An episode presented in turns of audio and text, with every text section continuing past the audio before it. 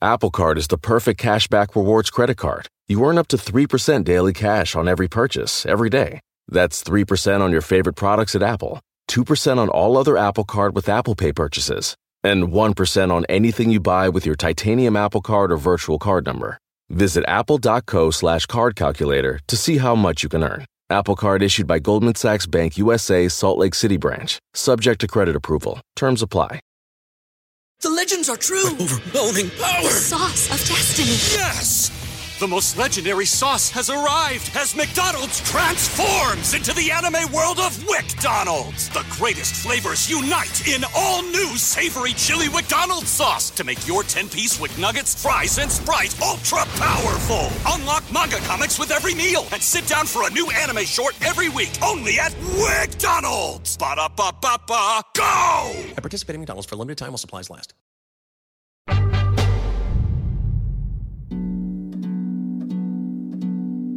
The economist Heather Sarsons doesn't usually think too much about medicine or healthcare. When I started my PhD, I was pretty interested in looking at why we still see gender and race inequality in labor markets. Heather's a professor at the University of British Columbia, and most of the time, her work focuses on discrimination. A lot of the models in economics focus on two types of discrimination taste based, which is the idea that people just may not like other people from a certain group, and then statistical discrimination.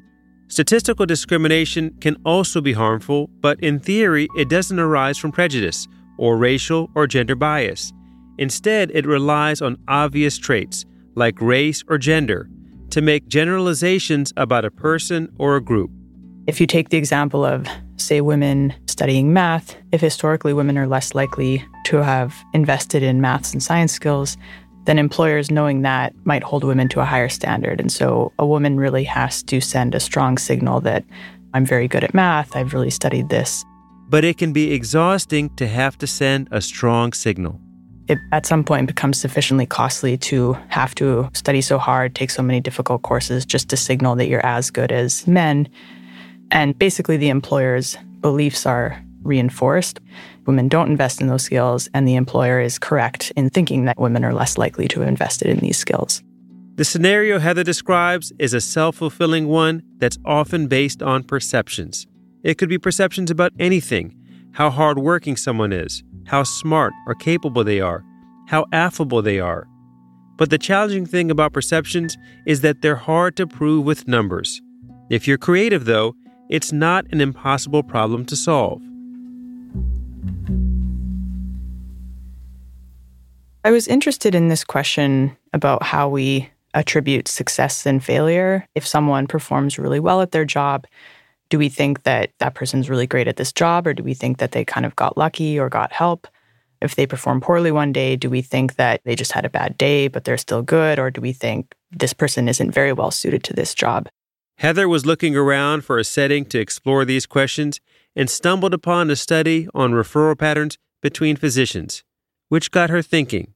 If I refer a patient to someone, the patient doesn't do well, do I then refer to someone else or do I keep referring to that surgeon?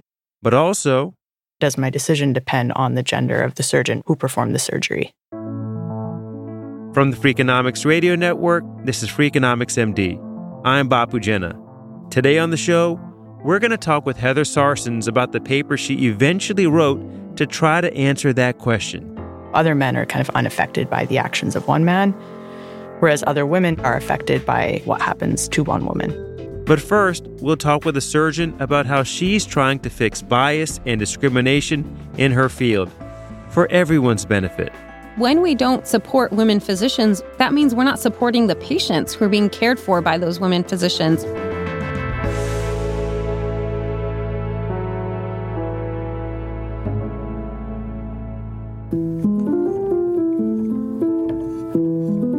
My name is Arghavan Salles. I am a surgeon by training, but actually, at the moment, I'm not doing any clinical work. I do research and program development in the areas of diversity, equity, and inclusion. And where do you work? Ah, I work at Stanford University School of Medicine. I've heard of that. Don't be ashamed. Dr. Arghavan Salles describes her decision to become a doctor as rational. I was doing biomedical engineering as an undergraduate And I, for lots of reasons, decided I did not want a career in engineering. And so I thought, what other career pathway is available to me without having to take additional courses? And medicine was right there. In medical school, she sometimes felt dissatisfied by the rote memorization that's usually required. That all changed, though, in her third year. The third year was like a totally different environment. You're in the hospital, learning something new every day. But why did I choose surgery? I thought it was fun. I was lucky that I had trained with or had exposure to several really awesome women surgeons, and they were inspiring to me. They were the type of person I thought I wanted to be.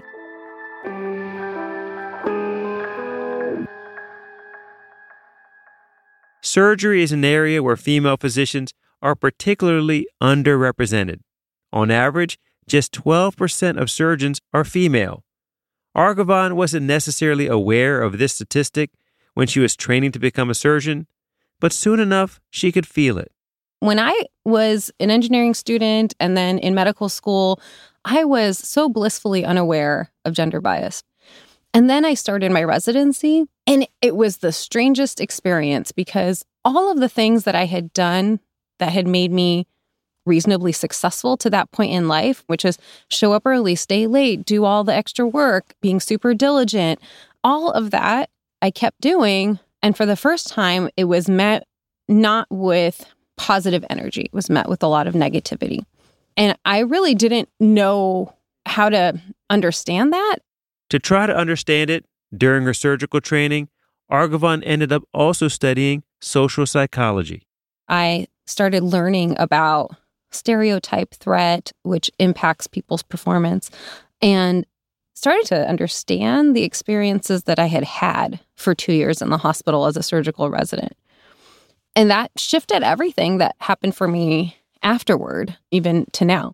Stereotype threat refers to a situation where an individual feels like they could be at risk of confirming a negative stereotype about a group they identify with, like women.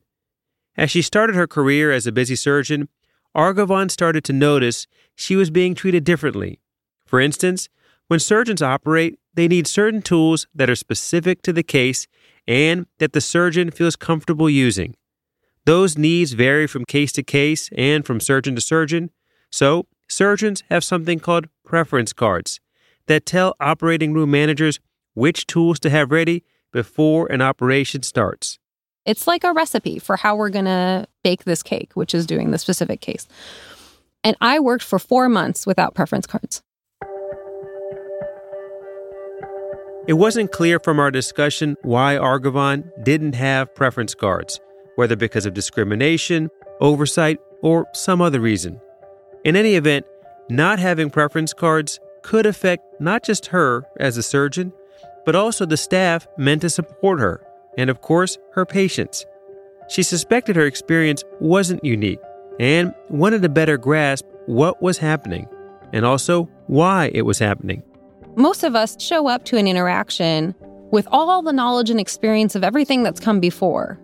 When people say things like, women need to just be more confident, why are women not confident, you think? It's because of all the messages we're constantly receiving about how we are too aggressive or not aggressive enough or too outspoken or too quiet or too direct, not direct enough. So changing ourselves won't solve it. It's changing how we all perceive women's behaviors that's going to solve the problem.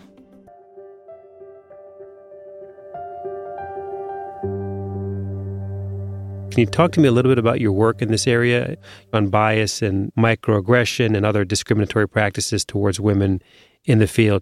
So, we've done some work looking at written evaluations, how people write about trainees, looking for differences based on the gender of the trainees. And we found that people are much more likely to speak about men trainees using superlatives like how their performance was outstanding, for example. And they're more likely to make clearly positive statements about their future with saying things like, sure to be a leader in academic medicine, but they don't use that same language for women. People are more likely to hedge with women's evaluations and say things like, she works really hard. I think she might do well.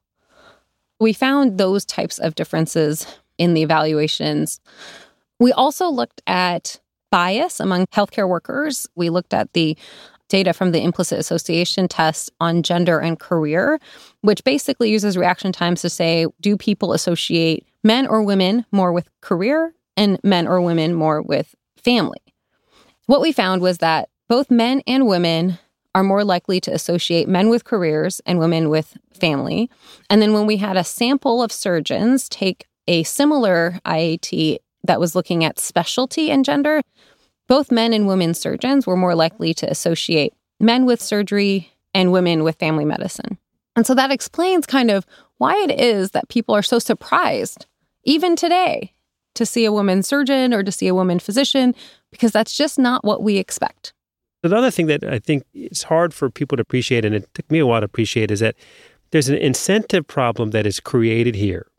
When there's inequity or disparate treatment of people, they react differently and they will respond differently, not only in that instance, but in the future as well. And what are we missing out on as a result of those changes that people make to how they act, how they behave, what goals they strive for? The other study that I think is really relevant to the conversation we're having now is a study we did where we interviewed about 45 surgeons across the country to understand the different challenges that people face in building their practice. And the paper was specifically about the relationships between women physicians and women nurses. And admittedly, we didn't interview nurses. So we don't have data on the perspectives of the nurses or their intentions.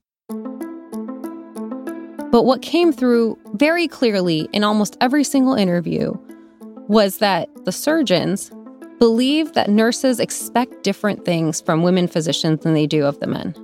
That they expect women physicians to do what we call performative niceness, which is just being super extra sweet and saccharine in all of our interactions. That they expect us to be more available, to show up early, to stay late, that they expect us to take on additional work that is not physician work I'm not saying that nurses actually expect these things. I'm saying that this is what the surgeons believe the nurses expect. And so having these beliefs altered the behavior of the women physicians to the point where they described baking cookies and bringing in brownies and asking people about their children's soccer games and doing all of this to build social capital explicitly so that they could gain cooperation for the patient care activities and support that they needed.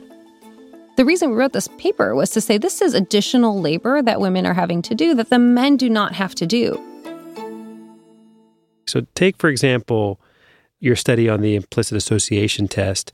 How do we distinguish a belief versus the actual statistical issue, which is that there are many more men in neurosurgery than there are women? And that proportion is much different in family medicine. So, how much of the IAT reflects just the reality or almost like a statistical understanding of people mm-hmm. versus telling us something about expectations. So, for example, in the surgeon nurses study, it's hard to distinguish between are surgeons' perceptions of nurses coming from what women physicians are doing because we actually know they're doing a lot of those things, or is it coming from an actual differential expectation? It's a great question. And I can say, especially for our interview study that you just referenced, we know clearly what's happening there because people told us. I mean, we had women who described not having engaged in those behaviors and having faced severe consequences, negative consequences. Now, is that what's happening on the nursing side? I don't know. And actually, we're working on a study to understand that. But what seems very clear from both men and women surgeons we interviewed is that they believe there is a different expectation for women's behavior. And they believe this because they've seen what happens when women don't do those things. When I was like a second year resident in the ICU, I watched the other residents who were more senior to me. I watched how they interacted with nurses. And so I would do like the men did and walk into a room and say, Hey, I'd like to do this. I'd like to do that. And I'd walk out only to find that they were then upset with how I had spoken with them or I would put in orders and follow up later to see what the results were and notice that the tests weren't ever sent. And that experience didn't really appear to be there for the men. And we care obviously about the well being of our healthcare workers and equity and the incentives that they have to invest in their careers and their occupation. but there's a potential impact on patients as well. Oh, absolutely. When we don't support women physicians, that means we're not supporting the patients who are being cared for by those women physicians. So, what about the patients? Maybe women don't want to take on risky patients because they know that they'll be punished if something goes wrong. After the break, what can referral patterns between physicians tell us about discrimination in medicine? There's a gap between what happens to men and women. I'm Bapu Jena, and this is Freakonomics MD.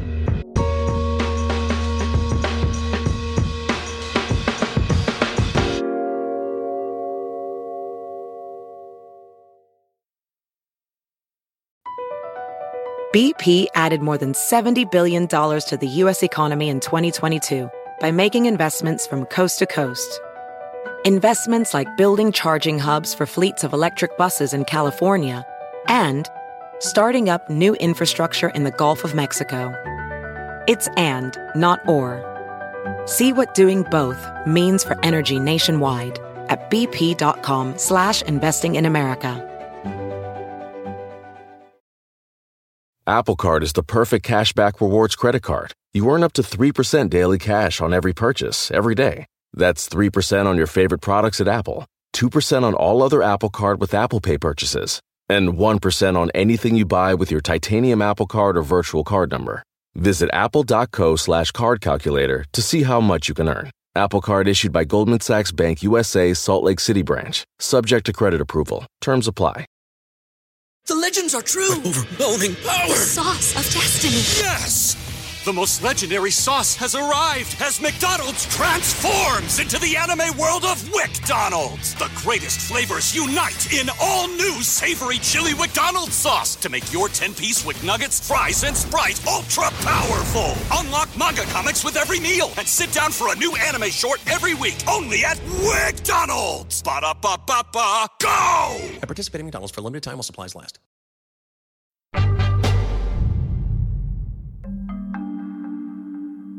I've done some work looking at who gets credit when men and women work together on a paper. That again is the economist Heather Sarsons. In economics, the way that co authorship works is you write the paper and you list the authors alphabetical by last name. If one person contributed more to the paper, that's not going to be immediately obvious. And you do see that men tend to get credit for papers if they're co authored with other women. As Heather told us earlier, a lot of her work focuses on discrimination, which can come in a variety of flavors. It occurred to her that one flavor could be how people attribute success and failure. If someone performs really well at their job, do we think that that person's really great at this job, or do we think that they kind of got lucky or got help? If they perform poorly one day, do we think that they just had a bad day, but they're still good, or do we think this person isn't very well suited to this job? Heather wasn't sure how to answer these questions until she came across a paper from 2020 by the economist Dan Zeltzer that looked at referral patterns between physicians and surgeons. He shows that female physicians are more likely to refer to female surgeons and men to men. And it was a really nice data set to try to test this question of whether there's bias in how people attribute successes and failures.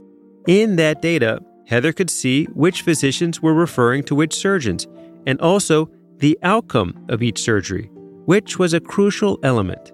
I tried to trace out how physicians' referral patterns changed after they referred a patient to someone and that patient either did well in the surgery or did poorly in the surgery.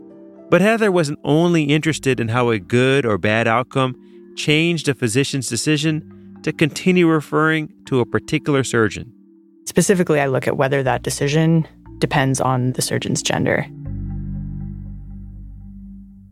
I find that if physicians refer someone to a surgeon and the patient doesn't do well, the physician is always a bit less likely to refer to that surgeon moving forward.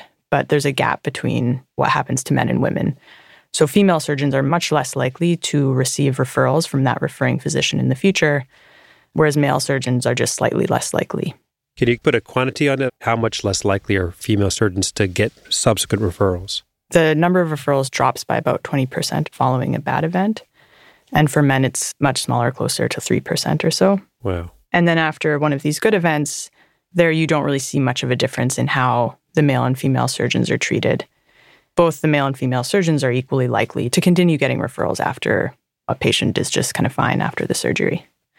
One other important thing to note is that this effect is really concentrated among what I call new referral relationships. Mm-hmm. So if I'm a physician and I've been referring to someone for a very long time and there's a bad outcome, then I don't really change my referrals that much. For a man and a woman, I'm kind of equally likely to continue to refer to them even after a bad outcome. Why do you think you observe this asymmetric relationship in response from the referring doctor? So if there's a good outcome, there's no difference between male and female surgeons in subsequent referrals. Whereas if there's a bad outcome, female surgeons are less likely to be referred to versus male surgeons. My interpretation of this is that if someone does have a lot of information about a surgeon, then these biases aren't really present. I'm treating men and women very similarly. And it's more if I'm just starting out referring to someone, then that's where this bias might kick in. If we still think that women are less likely to be represented, that this is a more male career, then we might be misattributing these errors or these bad outcomes to someone's ability than to luck if the surgeon's a woman. When I first saw this paper, the way I thought about it in my mind was that when a male surgeon has an unexpected outcome, we can roughly think about it as the cost of doing business. Surgeries are difficult, they're complicated, bad things can happen. Whereas when a female surgeon has a bad outcome, it's somehow reflective of the quality of her as a surgeon or of her surgical skill, which is a very different inference to make based on an otherwise similar outcome. My sense is that the bad outcomes are much more salient than the good outcomes.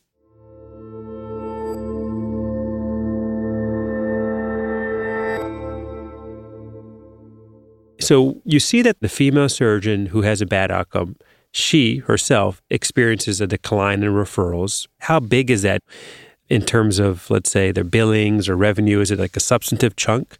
If you look across all of the referrals that they're receiving, a woman gets about 0.25 fewer referrals in the quarter after a bad event occurs relative to the quarter before. But keep in mind that in this data set, I'm only seeing them getting about one to two referrals per quarter. So it's a pretty big effect. But then when you average across all the people that they're getting referrals from, it's not too large in that respect. But I think that's where this unique aspect of this labor market comes in, where if that was the only person that surgeon was getting referrals from, that would really be a big hit to their career. Is the decline in referrals to that female surgeon only coming from the physician who made that initial referral whose patient had a bad outcome? Or is this socialization or network effect where that female surgeon actually experiences fewer referrals from other doctors connected in some way to that initial referring physician? I do see some decline in the referrals that the surgeon receives from other physicians who are in the same practice as the referring physician. Huh, that is interesting. Is there a broader effect on female surgeons in general? For example, female surgeons in the same specialty do they see declines in referrals? Is the referring doctor going to say, look, you know, I'm inferring something about the quality of female surgeons from this one data point, and I'm actually going to let that influence my referral decisions to other female surgeons who are in the same specialty? The most depressing part of the paper in my eyes was you do see that the physician who made this referral to a female surgeon when the bad event happens also becomes less likely to refer to other female surgeons who are in that same specialty. Wow. So if I refer someone to a neurosurgeon, the neurosurgeon's female and the patient doesn't do well, then I become less likely to refer to other female neurosurgeons moving forward. And that's not something that we see when we look at referrals to other men. Other men are unaffected by the actions of one man, whereas other women in that same specialty, they are affected by what happens to one woman.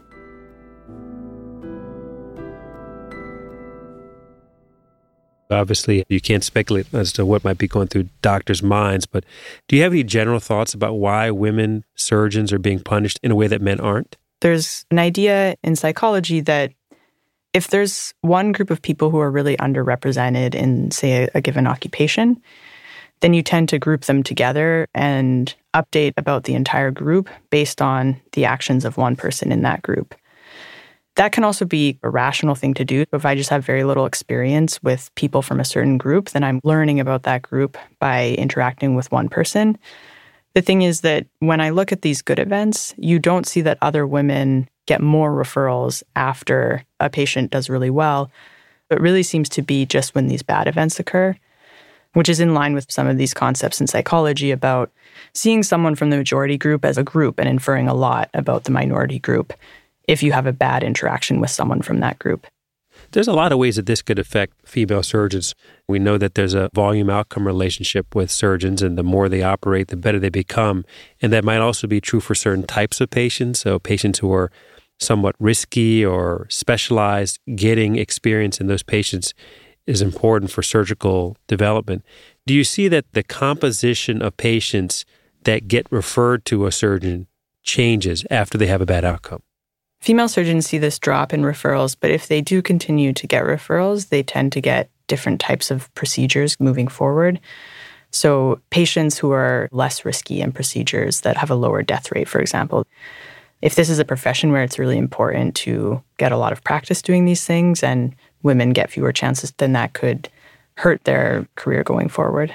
And how long do these effects last? The drop in referrals is quite persistent. So, a year and a half after a patient death, you still see women receiving fewer referrals.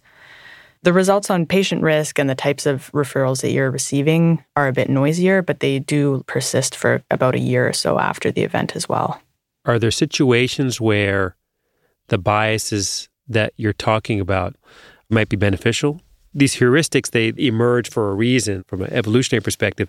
They occur because they make our lives easier in some ways. I guess if you have one bad outcome and then you say okay well i'm not going to do that anymore i guess it could be helpful.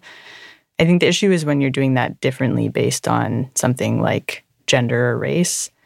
And it's not saying that you should necessarily be referring to the women more after a bad outcome but maybe you should actually be referring to the men less after a bad outcome is there a way that this then ultimately affects patients? If we think that physicians are wrongly moving away from women who just had bad luck or were in a tricky situation and referring those patients to other surgeons, then patients could be hurt because they're not going to that surgeon who's actually very good and just had one complicated procedure. Beyond receiving fewer referrals and less complex cases, there's another more profound implication for female surgeons. If people are giving women fewer chances to succeed, it could put them on a different track altogether. And that's something Dr. Arghavan Salles knows all too well. Not long ago, after years of feeling unsupported in both their clinical and research work, she made a big decision. I started looking for other jobs. My mental health was suffering quite a lot during this time. I was very concerned that if I took another academic surgery job that it could be potentially even worse. I was unemployed for a while and then was able to co-create the job that I have now, which is pretty much a perfect fit for me as perfect as a job can be. When we think about discrimination in medicine, Heather's work shows us that the effects may not stop at those who work in the field. In Arghavan's examples, aren't just about slights to women. If a surgeon's instruments aren't ready because they didn't have preference cards, that could mean more time under anesthesia for the patient.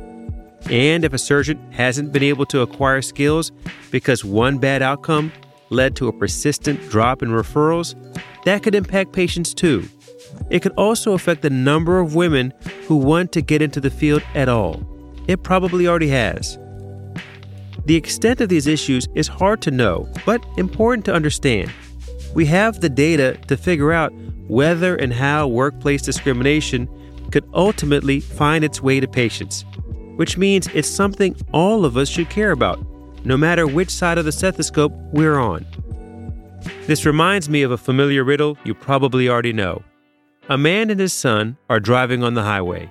They get into a car crash, and both the man and his son are severely injured. The son is taken to the emergency department. When he gets there, the surgeon walks into the room and says, I can't operate on this child. He's my son. This riddle stumps a lot of people, all kinds of people, because of the assumptions we make. And as we've seen today, those assumptions can have consequences. That's it for today's show. I'd like to thank my guests, Dr. Arghavan Salles and Heather Sarsons. And thanks to you, of course, for listening. Email me your thoughts about the episode. I'm at bapu at freakonomics.com. That's B A P U at freakonomics.com. Or leave us a review wherever you get your podcasts. Coming up next week on the show, I've been studying tumor immunology for 30 years, and I can tell you that 30 years ago, people really didn't think the immune system had any role to play in cancer. So, what do people think now? Literally every day, things are being published where I'm like, wow, I really need to know this. This is life altering. That's next week on Freakonomics MD. Freakonomics MD is part of the Freakonomics Radio Network, which also includes Freakonomics Radio, No Stupid Questions, and People I Mostly Admire. All our shows are produced by Stitcher and Renbud Radio. You can find us on Twitter at Dr. Bapu Pod. This episode was produced by Julie Kanfer and mixed by Eleanor Osborne. Lyric Bowditch is our production associate. Our executive team is Neil Carruth, Gabriel Roth, and Stephen Dubner. Original music composed by Luis Guerra.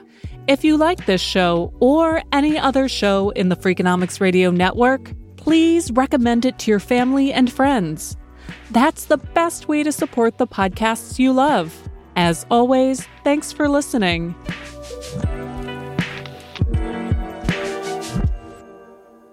I think I've gotten into a bad research cycle of pointing out problems and then not coming up with solutions. There's nothing wrong with that.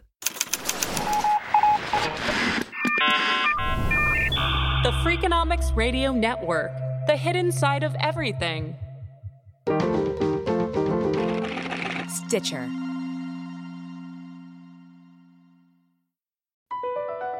Across America, BP supports more than 275,000 jobs to keep energy flowing. Jobs like updating turbines at one of our Indiana wind farms and producing more oil and gas with fewer operational emissions in the Gulf of Mexico. It's and, not or. See what doing both means for energy nationwide at bp.com slash investing in America. The legends are true. overwhelming power! The sauce of destiny. Yes! The most legendary sauce has arrived as McDonald's transforms into the anime world of WcDonald's. The greatest flavors unite in all new savory chili McDonald's sauce to make your 10-piece WcNuggets, fries, and Sprite ultra powerful. Unlock manga comics with every meal and sit down for a new anime short every week only at WcDonald's. Ba-da-ba-ba-ba, go! At participating McDonald's for a limited time while supplies last.